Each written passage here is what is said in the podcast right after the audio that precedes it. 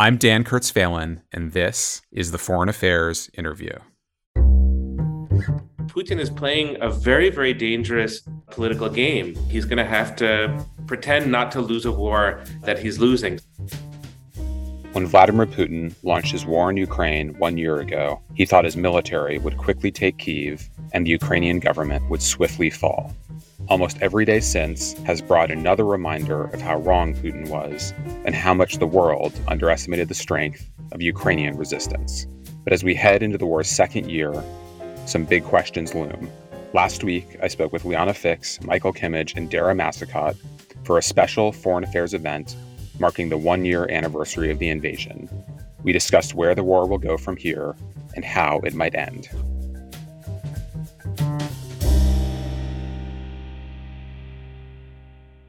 This is, of course, uh, an extremely grim occasion, a grim anniversary, but we really cannot ask for a better lineup of foreign affairs authors to make sense of what's transpired over the past year and also, perhaps more importantly, to help us understand what's coming next. First, we have Dara Massicot. She has a piece in a new issue called Russia Got Wrong. And there's really no better explanation of what has happened on the battlefield in the last year. Uh, but she also steps back in that piece and considers what might happen next. She is a specialist in the Russian military at the RAND Corporation, and before that was at the US Department of Defense. We then have Liana Fix and Michael Kimmage, who I'm introducing as a pair because they have written uh, a really wonderful series of pieces as a pair over the past year. Liana is now a fellow here at the Council on Foreign Relations, and Michael is a professor of Russian history at Catholic University and also previously served on the Secretary of State's policy planning staff working on Russia and Ukraine.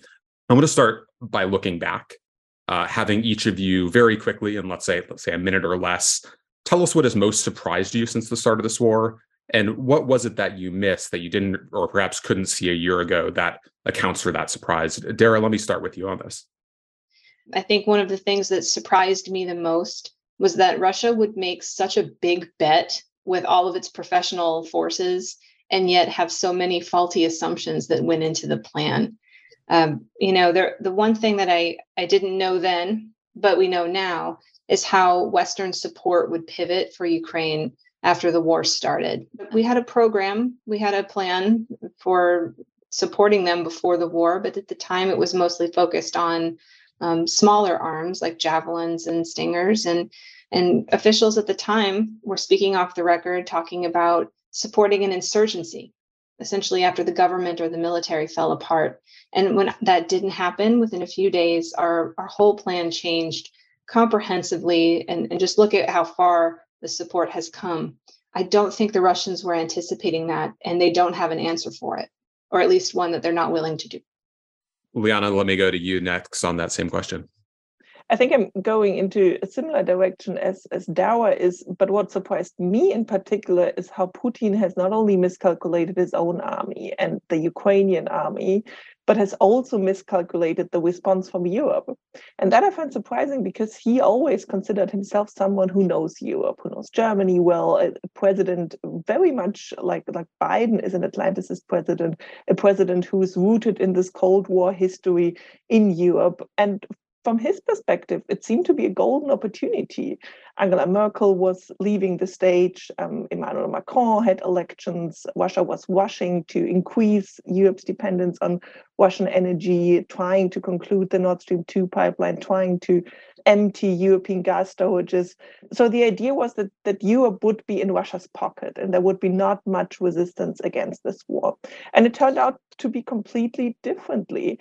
And perhaps to Putin's credit, if there's anyone, anything that anyone wants to give Putin credit for, actually Europeans themselves might have underestimated their own possibility to raise resilience. Um, in the weeks and months after the war, you could all often hear European officials being surprised themselves at the response that they've been able to mount in, in reaction to the war. So that adds to the miscalculation that Putin has made with his own army, with Ukraine's army, the miscalculation that Europe would be in his pocket and would not mount a significant resistance.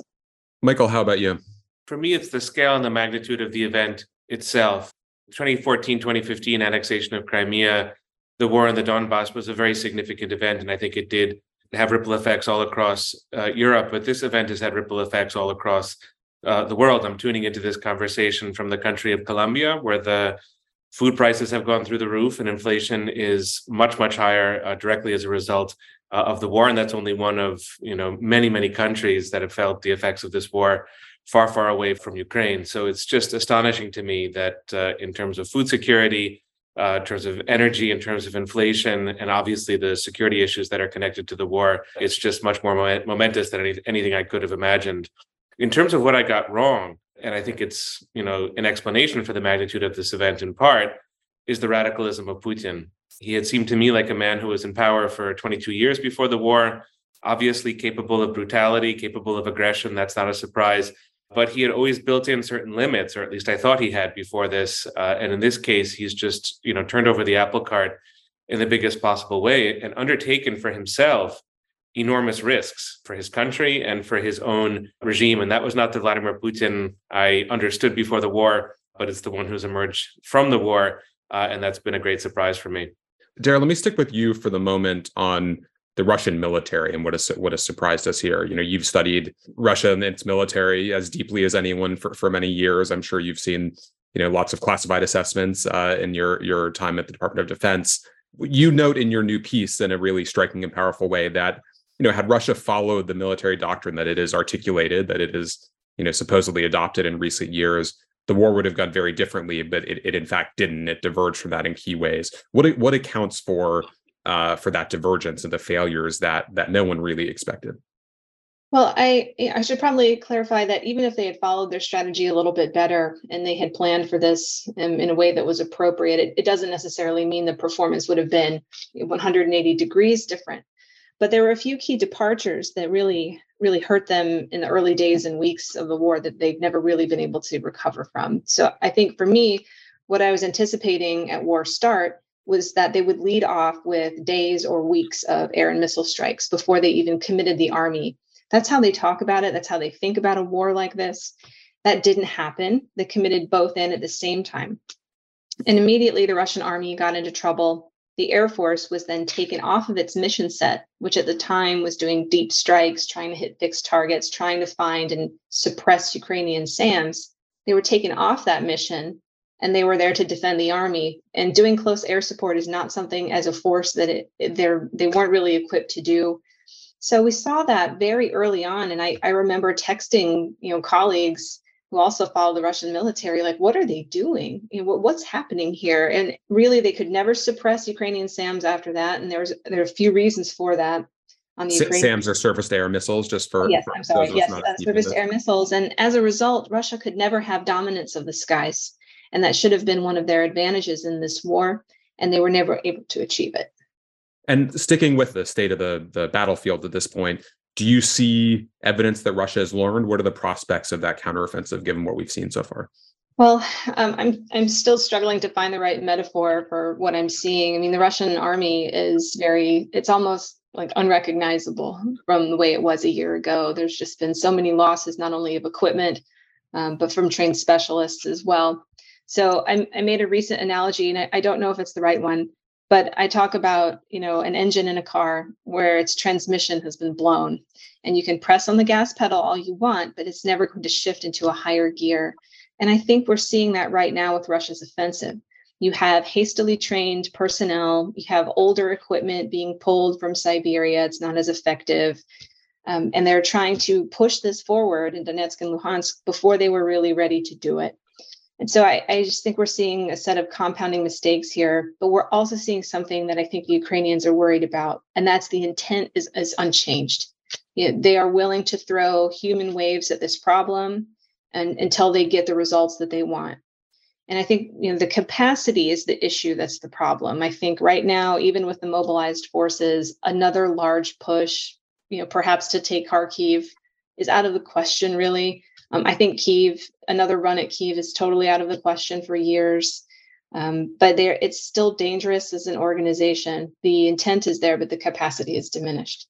Michael, let me go to you to talk a bit about how you see Putin's calculations at this point. You know, you noted how surprised you were by his conduct over the the last last year, year and a half. Do you have a sense that he has changed his goals, has has moderated his goals in any way? How does he um, see the state of the war, given how badly it's gone from his perspective?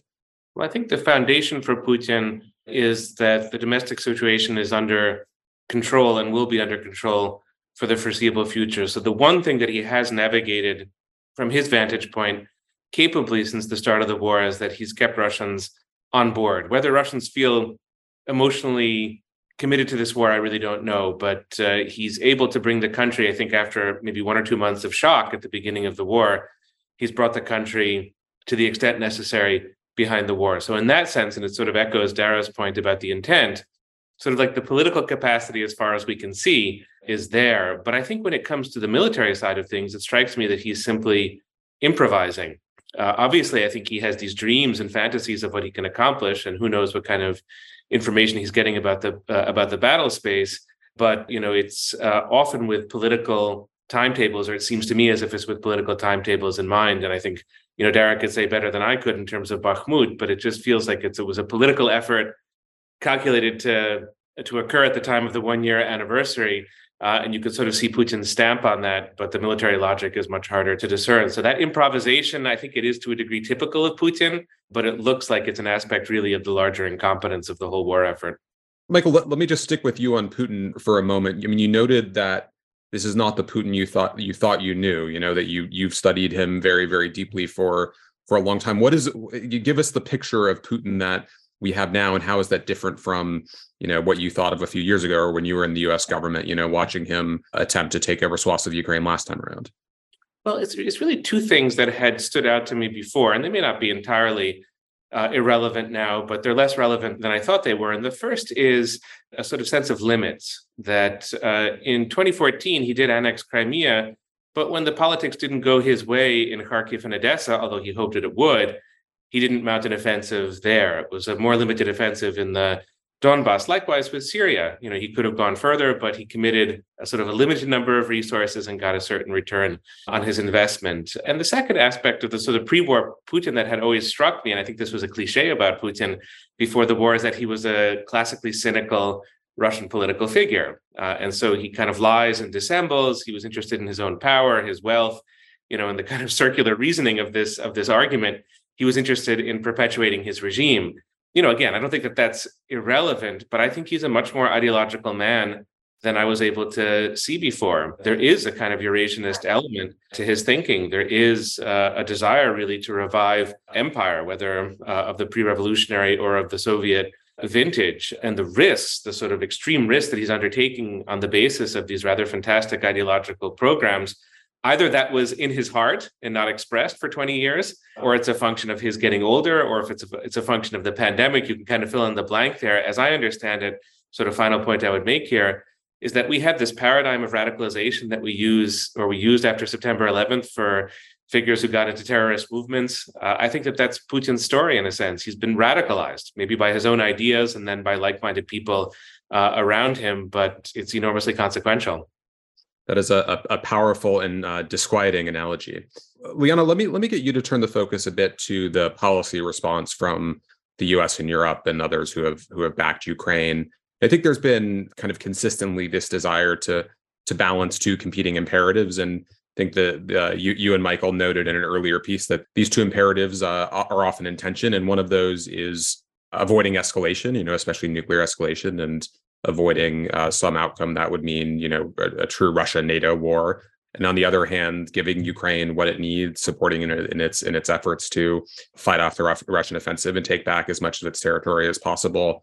Do you see that balance as right, or do you know there have been many critics who have argued that uh, the the U.S. and Germany and others have been too too afraid of escalation and too willing to cede initiative to Putin out of fear that he might escalate? Yeah, that's a good question to answer in hindsight because then you know what has happened or not happened.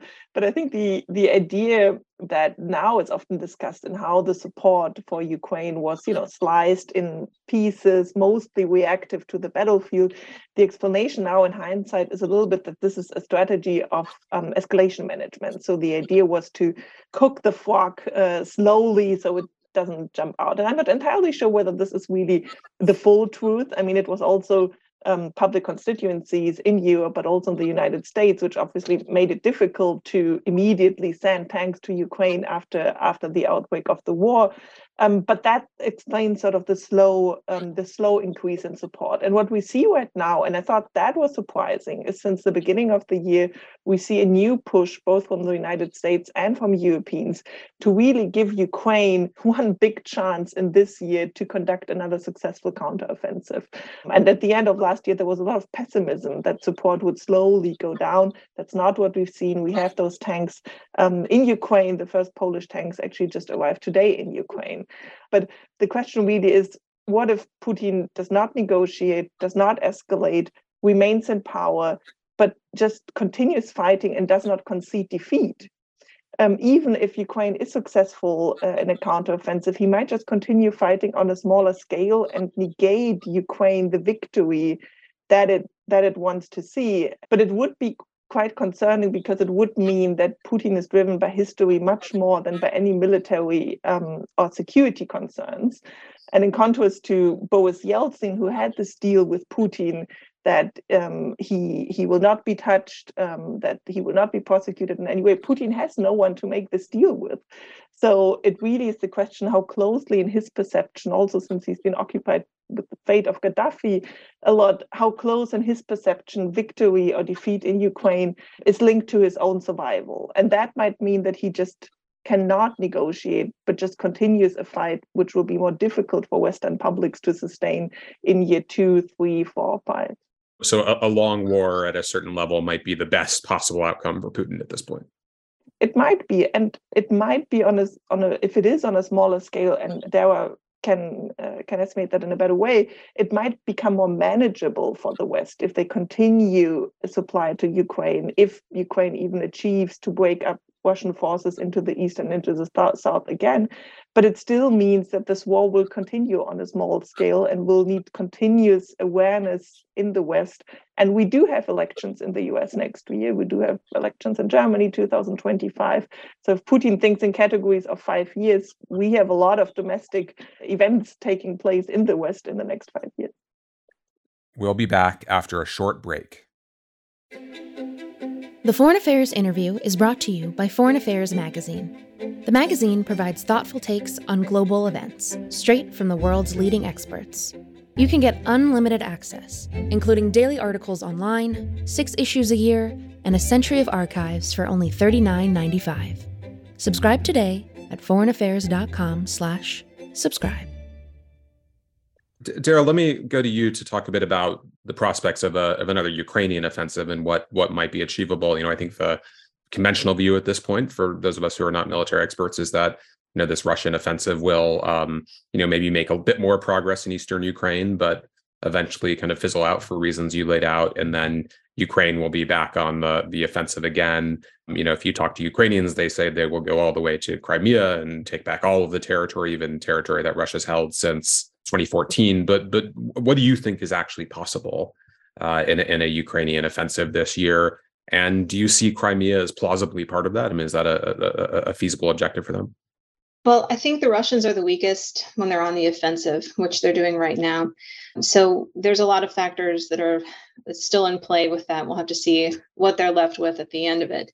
But what I'm not seeing is Russia aggregating strike power anywhere. I don't see multiple battalions that they're holding in Russia that are going to come in and, and punch through Ukrainian lines. I don't see that. So, unless there's some other information out there, I think the offensive that we see right now is about all they can do with the folks that they've mobilized so far. Um, that being said, I do think Russia is going to have to do another round of mobilization next year, and I'm not sure which form that will take. It could be the more politically safe version, which is just to do a continuous call up to replace casualties in small numbers to try to keep things level at home. That doesn't buy them a lot of additional strike power. Option B would be doing another really large mobilization round like we've seen. They can't keep these people in the field indefinitely, either through um, casualties, sickness, you know, PTSD, these kind of things. They will have to mobilize again. It's just how are they going to do it? In terms of Ukrainian counteroffensives, if you look at what the Russians are doing on the ground, I can see where they are very concerned. They are putting a lot of effort right now in the Zaporizhia um, Oblast or region, trying to build multiple defensive positions, minefields, trenches, things like that. I think they do feel a little vulnerable down there. If there was an attempt by the Ukrainians to cut them off and try to bifurcate that land corridor to Crimea. I think that's what the Russians are maybe anticipating and worried about. In terms of getting to Crimea, um, this is a this is a topic that, that comes up a lot. It is very challenging for the Ukrainians to get to it. There's a lot of natural barriers in the way right now if they were going to try to come down um, through Kherson and, and get to Crimea on the ground and, and the naval issue is an entirely different can of worms. So while it makes sense for them to take it, I think militarily it is one of the more challenging operations to undertake right now. And the Ukrainians also leave themselves vulnerable in a counteroffensive as well. I mean, this is just vulnerable for both sides if something goes wrong. So, from a Ukrainian perspective, to your mind, a kind of optimistic scenario for the next six months or so would be for them to to to cut the land corridor between Donbass and Crimea, but likely not get much farther than that. I mean that, that's that's certainly one outcome, and I know that there you know there's rumors that they're um, you know in talks with you know Western partners to think about the best way forward, and they're doing a lot of incredible work um, on their own. I think they have a really excellent understanding of Russian forces and how they fight. Um, a lot of that played into their success last year in the Kharkiv offensive. They did a two prong attack and they really uh, attacked the Russians where they were very weak. And the whole front line collapsed in on itself due to morale problems and understrength units. And a, a note of caution a lot of the ingredients that led to that success at that time, you know, the thin units, depleted units really spread out. Um, those ingredients are not necessarily there anymore on the Russian side. They filled in a lot of those gaps um, not with well-trained soldiers; they're mobilized, uh, but it does it does add up. Michael, l- l- let me go to you for one other um, solution or or kind of objective that you hear sometimes from the Ukrainians or supporters of Ukraine in the in the U.S. and Europe, and that's the prospect that Putin will fall as a result of his his failures in Ukraine. Um, you know, what is your sense of how vulnerable he is? You know, on the one hand, you note that he has a, a real lock on on his country, and there's not a you know a lot of opposition within the borders of Russia that could viably unseat him. On the other hand, uh, you and Liana wrote in a piece uh, earlier this year that autocratic leaders cannot lose wars and remain autocrats, and there seems little prospect of Putin winning at least. So, what exactly do you see? What are the prospects for him politically, and is it you know merely wishful thinking to imagine that he might uh, somehow fall as a result of this, or is there some prospect of that? Well, certainly the infrastructure of repression and the infrastructure of state power uh, is quite strong. And in that sense, it's, you know, for any kind of opposition movement or figure in the Kremlin who wishes to unseat Putin, it's it's it's a it's a steep climb. And you know, I think that has to be acknowledged from the outset. But to focus, I think, on the real vulnerabilities which are there and are going to gather strength, I think it goes back to what Liana was saying a moment ago. So Putin is going to try not to lose this war. That's his objective at this point. He's going to improvise, he's going to do what he can. He's got a media apparatus that can spin things in Russia to make it look like whatever narrative he wants to make it look like. But it's an increasingly difficult venture. I think it's important to go back to the very beginning of the war uh, in this regard. The kinds of arguments that Putin put forward uh, were very weak. Uh, you know, denazification of Ukraine, demilitarization of Ukraine, refusing to call it a war, even at the beginning, special technical operation, uh, etc. It is, I think, very, very significant that on the 23rd of February, uh, 2022, if you could have polled Russians, I'm guessing here, but if you could have polled them, 90%, 95% would have said that they don't want the war. And wars don't get more popular uh, over time. They get more unpopular over time, even for countries that are that are winning wars. And so I think that Putin is playing a very, very dangerous political game. He's going to have to pretend not to lose a war that he's losing. So I don't anticipate massive street protests or a kind of revolution coming to Russia. That's sort of hard to envision. But the incentives now for people who are elsewhere in the power structure to provide a challenge and the sort of militia groups that are popping up across Russia, you know, under Prigozhin's control or or Kadyrov or others, uh, is also, I think, a kind of warning sign. So um, it's always a fascinating question in politics: how long a lie will last. They can last a long time, uh, but they can also uh, crack up very uh, rapidly. And that's, I think, the the crux of the dilemma for Putin. That his whole political venture now is based not on achievements and not on the country's future prospects, which are quite bleak, but it's based on his ability to lie about the war. Uh, and uh, I, I, don't think he'll be able to do it indefinitely. Liana, you noted some skepticism about a, about negotiations and negotiations as a kind of way of ending this war. Um, yet you do hear from policymakers in, in Europe and in, in, some in the U.S. that you know they do expect that this will this war will have a diplomatic ending, right? That that's where they see. Do you see that you know first of all as a threat to the the unity of of, of Western supporters of the coalition and potential fissure coming? And second, is there some uh, less ambitious kind of negotiation that may at least freeze the conflict? That people kind of invoke the the Korean War as a an example of a, a, war that has never truly ended, but at least has been, you know, frozen for decades now. Is there some other picture of negotiations that might be might be viable here? Yeah, I think I think of the question of the end game in Ukraine because that's what it's basically about. It's fascinating that sort of on February 24, 2022, we really had the entire Western alliance on the same page. So it was the moment when the Germans called the Poles and said, "Oh, you were you were right, we were wrong." It was really sort of this this moment of realization we are on the same page this is what is happening. But since then under the mantle of unity we have seen that mm-hmm. countries fall back into tendencies of thinking that they had before. It doesn't mean that they fall back to their positions uh, that they had before. In germany's case a position of dialogue with russia but they fall back into into their old ways of thinking to some extent. And for western europeans that's very much a thinking which sees and which places the escalation risks on a higher level than the central and eastern europeans.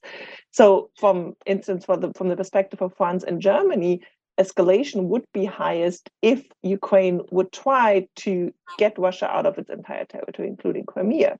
From the Polish perspective, the escalation risk would be highest if Russia does not lose decisively, including Crimea. And that leads to a NATO Russia escalation because Russia feels emboldened to go further.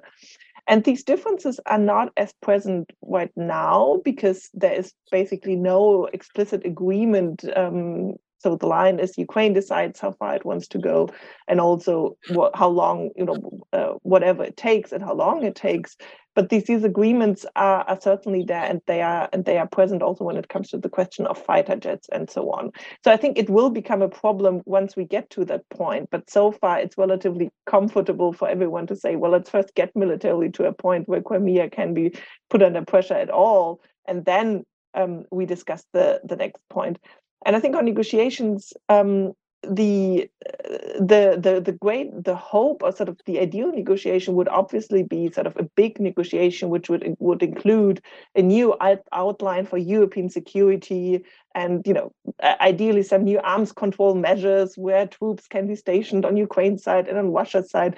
And I don't don't see this this big new European security architecture emerging. I think the architecture was very much destroyed, and what we have is an order which is upheld by military capabilities first and foremost. So even the discussion about security guarantees for Ukraine and the defense pact for Ukraine will only become real if it is um, undergirded by military capabilities. It doesn't help to have something on paper which says, "Oh, it's a little bit less than Article Five, but more than Budapest." That that's not what will what will make the difference. So what we might probably hope for at some point is a, a, ceasefire, an armistice in any way, perhaps more local than on the entire front line. But I find it hard to imagine, and even after China's proposal or position paper that they have put forward, um, yesterday or today, um, there doesn't seem to be any creative thinking which is not uh, sort of uh, uh, strongly on Russia's side how how to end this how to end this war. Actually, in comparison to to the Chinese position paper, Minsk Minsk two was quite an elaborate and, and detailed uh, peace proposal. Um, so uh, there really is a lack of um, imagination how Russia can be brought to the table for a broader kind kind of agreement. That's I'd, I'd, like each of you in let's say 30 or 45 seconds to answer the question of what you think the biggest source of uncertainty is. You know, what variable will determine what happens from here that um, we don't have a clear view on right now, whether that's on the battlefield or in political support or anything else. Michael, let me start with you on this one. Sure. It goes back to your previous question. I think the biggest variable that I think will will determine the effect of the the shape of the war is uh, is the sentiments of the Russian people. Because I don't think that Ukraine is going to lose its will to fight. And uh, you know there are tra- cracks in the edifice of, of transatlantic support for Ukraine, but I don't think that they're going to widen that much. So I think this side of the equation is going to remain firmly in place. And I would just say that the Russian people, to me, are uh, a mystery. Uh, and you can come up with polling data that suggests high levels of support for the war. Uh, but I don't fully trust that. Uh, and I, I just wonder. And if there were to be some shift on the popular level, the war would start to look very, very different. So that to me makes it the variable that, above all others, could really change the logic and, and dynamic of the war. Liana, how about you? For me, it's actually US China relations because I have the impression that where US China relations are headed will also decide where China is heading with its support for, for Russia. And we see this with this big concern in the United States about China providing lethal, lethal assistance to Russia. So if China comes to the conclusion that it cannot afford at all to let Russia lose this war, and also that it is a useful leverage towards the United States to play, and that they are not compartmentalizing their relationship with the US with with the war, um, then this could sort of become mixed up into into a broader uh, Chinese strategy of, of pressuring the West also by supporting Russia more explicitly than than has been the case before. And Dara? I'm worried about issues of sustainment, and I think that impacts the Ukrainians the most. We do not have an indefinite supply of Soviet era air defense missile interceptors there's only so many places abroad that we can go to try to get more of those for the Ukrainians. We are supplying them with Western uh, surface to air missiles like IRIS T and NASAMS, but again, those are not indefinite either. Um, uh, artillery shells is a problem too. So I worry about the sustainment issue. Um, but I, I, agree with uh, my panelists that the Ukrainian will to fight remains as strong as it ever was. On the Russian side, I, I do worry there's a few shoes that could drop. I am concerned that the Russian Air Force is still a force in being. They've lost some squadrons, but all in all, it's 8% or less of the Air Force that's gone. They've been very conservative with how they've used it because they can't get through the air defenses. If that was to change, um, if Russia was able to attrit those SAMs down and they were able to bring their air power back in in a meaningful way, that'd be very damaging and would change dynamics. And I, I share Liana's concern as well with the possibility of um, Chinese lethal aid to Russia changing the equation a little bit in key ways. They still can't create more trained soldiers though for the Russians, so there's there's limits there in terms of proficiency. Thank you to all three of you for the wonderful pieces you've done for foreign affairs over the last year. We'll look forward to having you um, back in our pages or on our website uh, soon. And let me recommend to everyone as well a series of pieces we've done uh, around the one year anniversary of the war about what we've learned. And if you go to foreignaffairs.com, you can see contributions from Fiona Hill and Lawrence Freedman and Angela Stent and Josh Yaffa and others. So there's a lot more that will uh, add to what we discussed today. Thanks to all three of you. Thanks for everyone for joining. And we'll look forward to being back on another topic soon.